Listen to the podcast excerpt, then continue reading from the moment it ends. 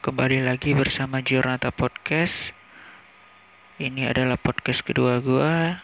Minggu ini memasuki pekan ke Giornata ke-24 ya. Di Serie A. Beberapa pertandingan sudah uh, berjalan. Gue review dulu ya. Tadi malam ada pertandingan antara Lecce versus Spal di mana akhirnya Lecce bisa menang 2-1 dan dengan kemenangan itu membuat mereka semakin menjauh dari zona degradasi. Kemudian ada pertandingan yang cukup bisa dibilang big match ya antara Atalanta versus AS Roma di mana akhirnya seperti yang udah gue bilang Atalanta ini adalah salah satu tim yang cukup solid di Serie A. Akhirnya mereka bisa menang 2-1 meskipun tertinggal lewat gol yang menurut gue sih ini membuktikan kualitas Zeko ya. Ketika kontrol bola dari Palomino lepas, tercuri oleh Zeko, dia dribbling ke depan dan akhirnya mencetak gol. Kemudian akhirnya gol tersebut dibalas oleh Atalanta lewat eh, Palomino sendiri dan juga gol kemenangan dicetak oleh Mario Pasalik. Dan ini semakin membuktikan bahwa sebenarnya zona UCL bagi Roma sepertinya sudah sangat sulit ya. Perbedaan poinnya juga sekitar 6 poin. Memang masih banyak kemungkinan tapi melihat performa Roma yang naik turun seperti itu gue sih beranggapan Eh, Roma butuh effort yang lebih ya untuk bisa mengamankan tiket Liga Champions. Apalagi pesaingnya di bawah ya. Ada Hellas Verona, ada Cagliari, ada Parma, Napoli, Bolonya hingga Milan juga punya peluang yang sama untuk paling tidak mengganggu uh, Roma untuk mendapatkan tiket Liga Champions ataupun Liga Eropa. Itu sih yang beberapa pertandingan tadi malam. Ada satu lagi sih tapi gue lupa. Uh, intinya sih pekan ke-24 ini cukup menarik kenapa? Karena ada satu pertandingan yang akan mempengaruhi tabel klasemen big match yaitu antara Lazio versus Inter Milan. Tim peringkat satu melawan tim peringkat ketiga dengan selisih poin hanya satu poin. Uh, bisa dibilang sih dari 24 pekan yang sudah berjalan gue nggak munafik bilang kalau perebutan gelar hanya akan ada di Inter, Juventus dan juga Lazio. Atalanta mungkin masih punya peluang ya mengingat sesi poinnya sekitar 9 atau 10 poin masih banyak kesempatan. Tapi yang paling uh, punya peluang besar ya tiga tim itu menurut gua. Dan dalam bulan Februari ini adalah bulan di mana peta persaingan perebutan Scudetto akan semakin sengit. Kenapa? Karena jadwal salah satu dari tim yang berkompetisi untuk Scudetto Inter Milan uh, merupakan jadwal-jadwal yang padat ya. Nanti akan gue bahas. Uh, gue mulai dari Lazio ya. Salah satu kandidat juara musim ini. Apa sih keunggulan Lazio sehingga mereka bisa melaju dan juga berada di posisi yang begitu kuat untuk meraih Scudetto musim ini.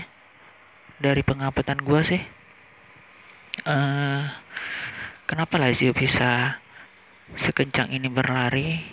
Yang pertama adalah faktor internal artinya dari Lazio-nya sendiri. Menurut gue susunan pemain Lazio musim ini dengan musim lalu atau dua musim sebelumnya tidak banyak berubah ya. Artinya skor mereka hampir tidak banyak perubahan, tidak banyak transfer pemain yang masuk. Hanya ada beberapa misalnya ada Adekanye dan juga Manuel Lazari yang akhirnya juga punya pos inti di situ.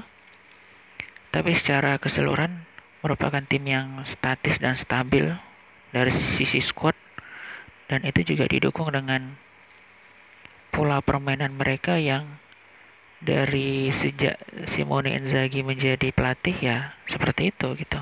352-nya Lazio didukung dengan pemain-pemain inti yang selalu fit dan tidak ada cedera sehingga memang eh, wajar kalau melihat Lazio sampai sejauh ini merupakan tim yang stabil ya. Terlepas dari eh, beberapa pemain yang underperform seperti Felipe Anderson, uh, Sergei Milenkovic Savic juga di putaran pertama juga tidak sebagus musim lalu. Tapi mulai musim ini mulai menemukan ritmenya seperti apa sehingga menurut gue Lazio adalah kekuatan utamanya adalah uh, pemain-pemain mereka tidak banyak berubah dari musim lalu sehingga mereka bisa lebih kompak, lebih padu, lebih terintegrate satu sama lain. Dan ini juga didukung dengan formasi yang dua musim tiga musim belakangan yang memang selalu mereka mainkan. Pakemnya 352 ini adalah pakem khasnya Lazio ya selama di tangan Simone Inzaghi sehingga akan lebih mudah bagi Inzaghi untuk memanage Lazio dengan pemain yang tidak banyak berubah dengan gaya permainan yang tetap sama, pakem yang sama sehingga ya inilah contoh dari apa namanya konsistensi dan integrasi ya menurut gua. Jadi which is ya inilah kekuatan Lazio musim ini gitu dari faktor internal mereka dan juga gue lihat beberapa pemain-pemain kunci mereka juga selalu fit. Tidak banyak pemain yang cedera. Pemain-pemain kunci seperti Serbi SMS kemudian Luis Alberto sampai Immobile merupakan pemain-pemain yang fit. Hampir setiap pertandingan dimainkan kecuali dengan alasan taktik sehingga menurut gue sih uh, Lazio punya poin dan keunggulan di sini untuk menghabiskan sisa musim ini sebagai tim yang berpeluang untuk juara. Gitu sih. Sementara dari faktor eksternal, Lazio juga dalam tanda kutip diuntungkan dengan performa beberapa tim besar yang tidak apa ya tidak sesuai harapan lah menurut gue ya contohnya Roma dan juga Napoli dua tim yang Big Four-nya Serie A, tapi musim ini kita lihat Roma kepayahan sendiri, Napoli apalagi dengan pergantian pelatih dari Ancelotti ke Gattuso. Jadi ini faktor X yang juga berpengaruh mengapa Lazio bisa ada di posisi ketiga sekarang hanya selisih satu poin dari sang Kapolista.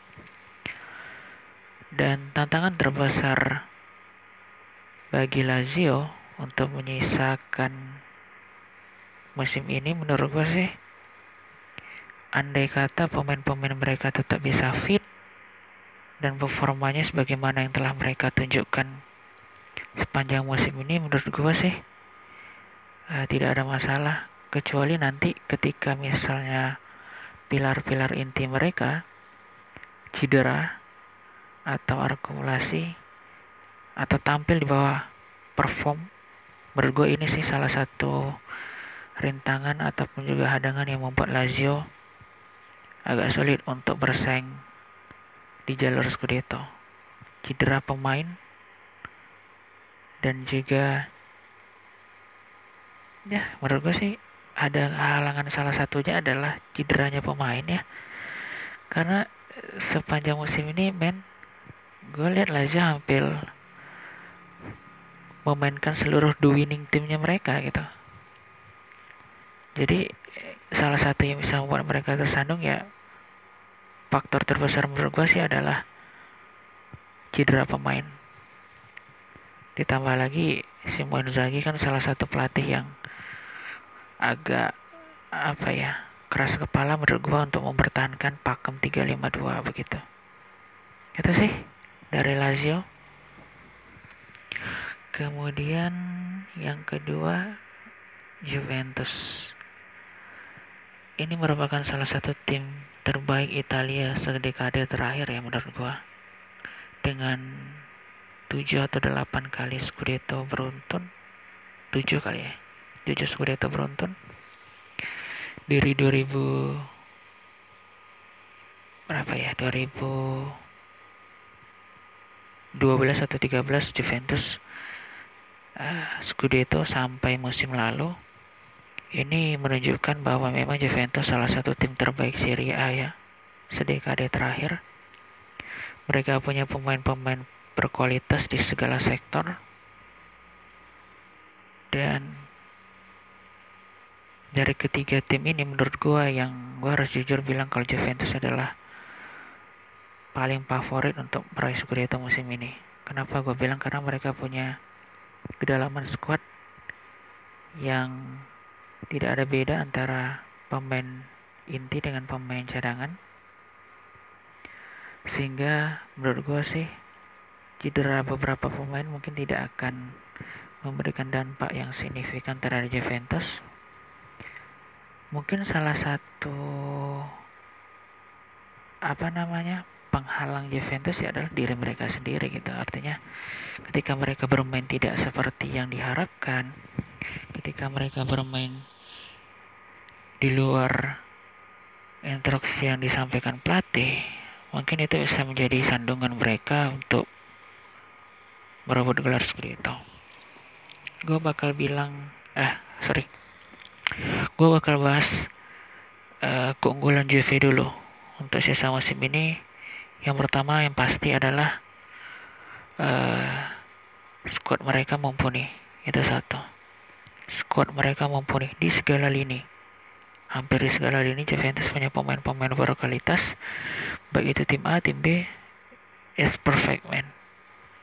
Yang kedua, di Juventus banyak pemain-pemain bermental juara dan itu yang tidak dipunyai oleh pesaing-pesaing mereka di Serie A baik itu Inter maupun Lazio.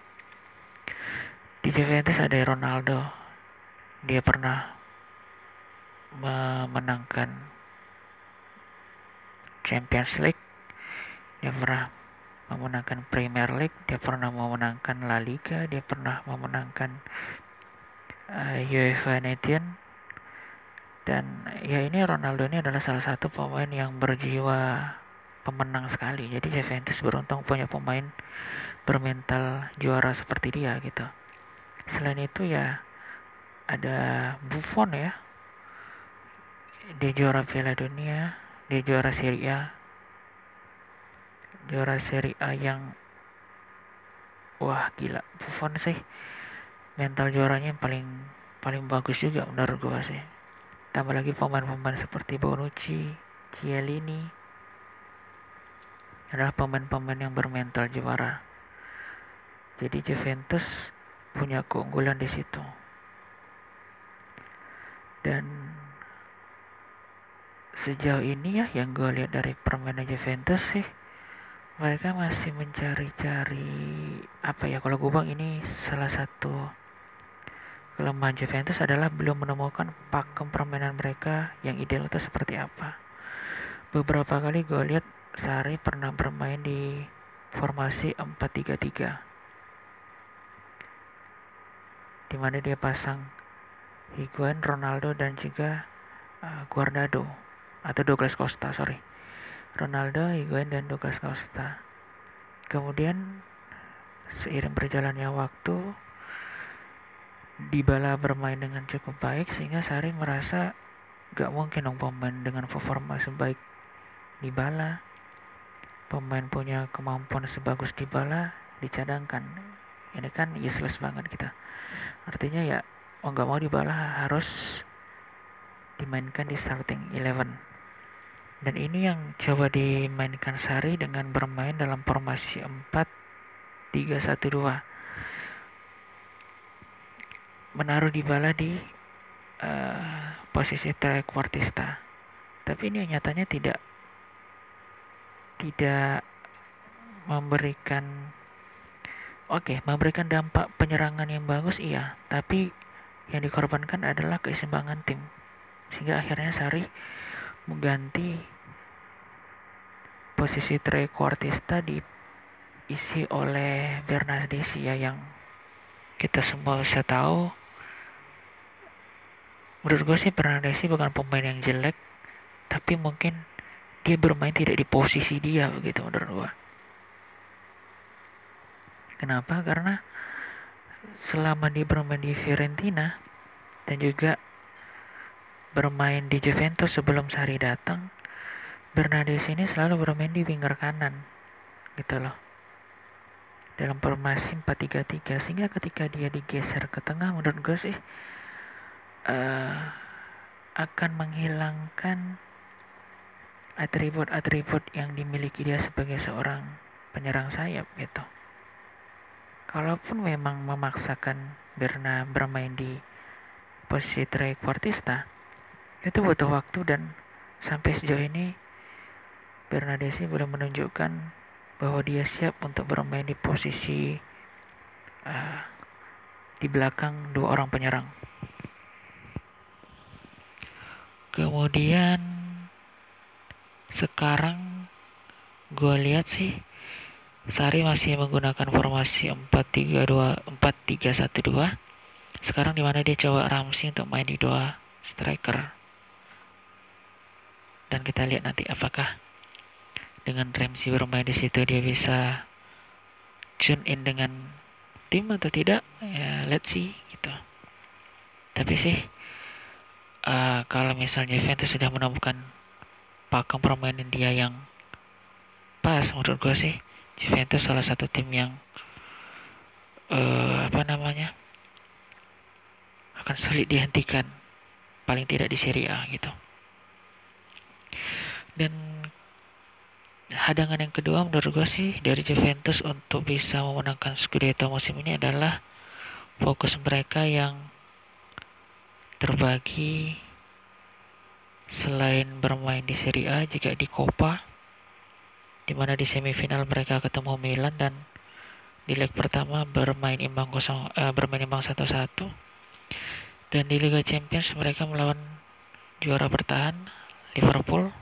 Dan menurut gue sih uh, peluang Juventus untuk Liga Champion dibandingkan Liverpool sih bisa dibilang 6535 ya untuk keunggulan Liverpool. Kenapa? Karena Liverpool musim ini gila men.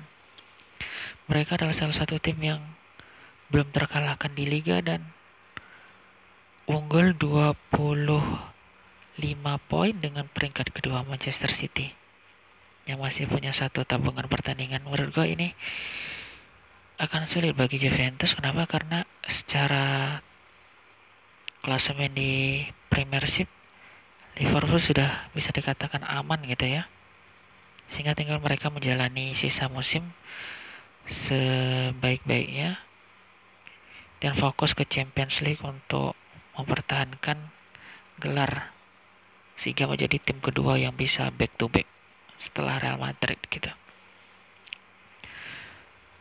Kecuali Juventus mengalihkan fokus mereka seri ya mungkin ceritanya akan lain. Tapi sih dari segala hal yang menimpa, aduh bukan menimpa sih. Dari segala hal yang ada di Juventus saat ini sih, baik itu kekuatan, kelemahan atau perintangan mereka untuk memenangkan Scudetto musim ini gua bilang sih Juventus masih salah satu favoritku favorit untuk Scudetto musim ini dari ketiga tim yang sedang bersaing gitu dan yang terakhir Sangka Paulista Inter berhasil mencuri tabel klasemen dengan elegan ya. Mengkambekkan kakak tua mereka AC Milan dengan skor 4-2 gue pengen bahas apa ya? Kelebihan dulu oke. Okay. keunggulan keunggulan Inter musim ini yang pertama yang pasti mental juara dari Conte bisa dialirkan dan didistribusikan ke seluruh penggawa tim dengan sangat-sangat bagus ya. Meskipun belum sempurna tapi menurut gue sih ini pekerjaan yang luar biasa dari Conte. Bagaimana Conte membuat Inter yang menurut gue tidak punya mental berkompetisi tapi musim ini that's different. Inter bermain layaknya tim yang memang haus akan gelar juara. Itu kelebihan yang dibawa Conte ke tubuh Inter dan itu adalah hal yang bagus. Yang kedua adalah keunggulan Inter dari pesaingnya adalah bagaimana manajemen bisa memanfaatkan bursa transfer dengan sangat-sangat sempurna menurut gue sih. Kenapa? Karena baik transfer window awal musim lalu hingga transfer window tengah musim ini Inter membeli pemain-pemain yang pas, cocok dan langsung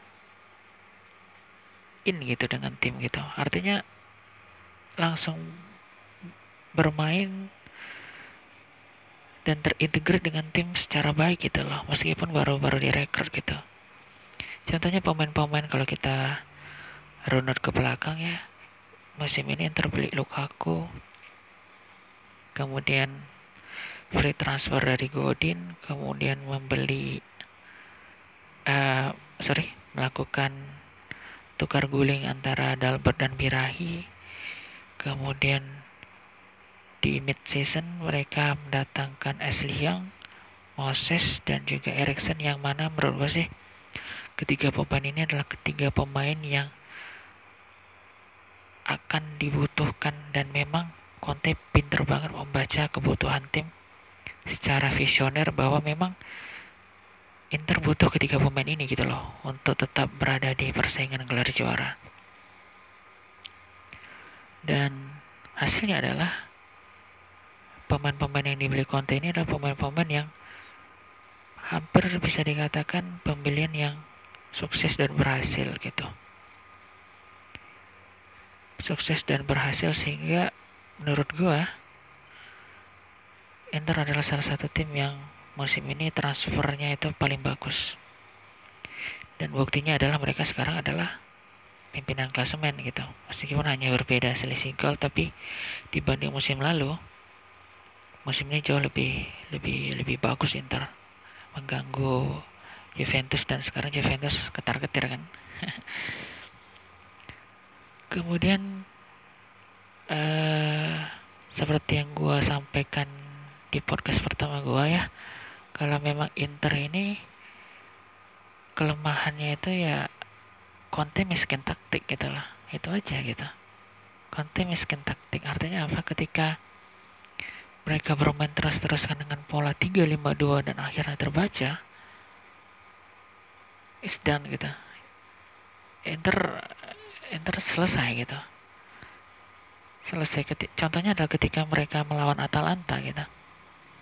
Yang hasilnya seri seharusnya Inter kalah. Menurut gue sih Inter harusnya kalah dengan permainan yang tidak berjalan terkurung oleh tim lawan tapi nasib baik Inter masih bisa imbang gitu harusnya ini menjadi pelajaran bagi Conte bahwa di era sepak bola modern sekarang filosofi itu penting tapi fleksibilitas uh, taktik itu jauh lebih penting untuk keberlangsungan tim mengarungi musim-musim yang uh, mereka jalani begitu. Itu yang gue bilang kalau musim ini Conte bagus dengan 352 ya itu itu wajar gitu. Tapi musim kedua gue yakin dan percaya kalau Inter tidak melakukan perubahan terhadap fleksibilitas permainan mereka, maka Inter akan kembali ke Inter yang 2-3 tahun yang lalu. Tertinggal cukup jauh dari Juventus. Itu sih menurut gue yang menjadi halangan kenapa Inter nanti akan susah untuk bersaing bersaing Scudetto adalah yang pertama uh, fleksibilitas tim yang kaku. Conte selalu memaksakan pakem 352 dengan pemain yang uh, itu-itu saja gitu. Sangat sedikit sekali Conte mau melakukan rotasi selain kalau ada pemain yang cedera gitu. Dan Inter sudah merasakan beberapa pemain kunci cedera, bahkan tiga gelandang tengah mereka tiga-tiganya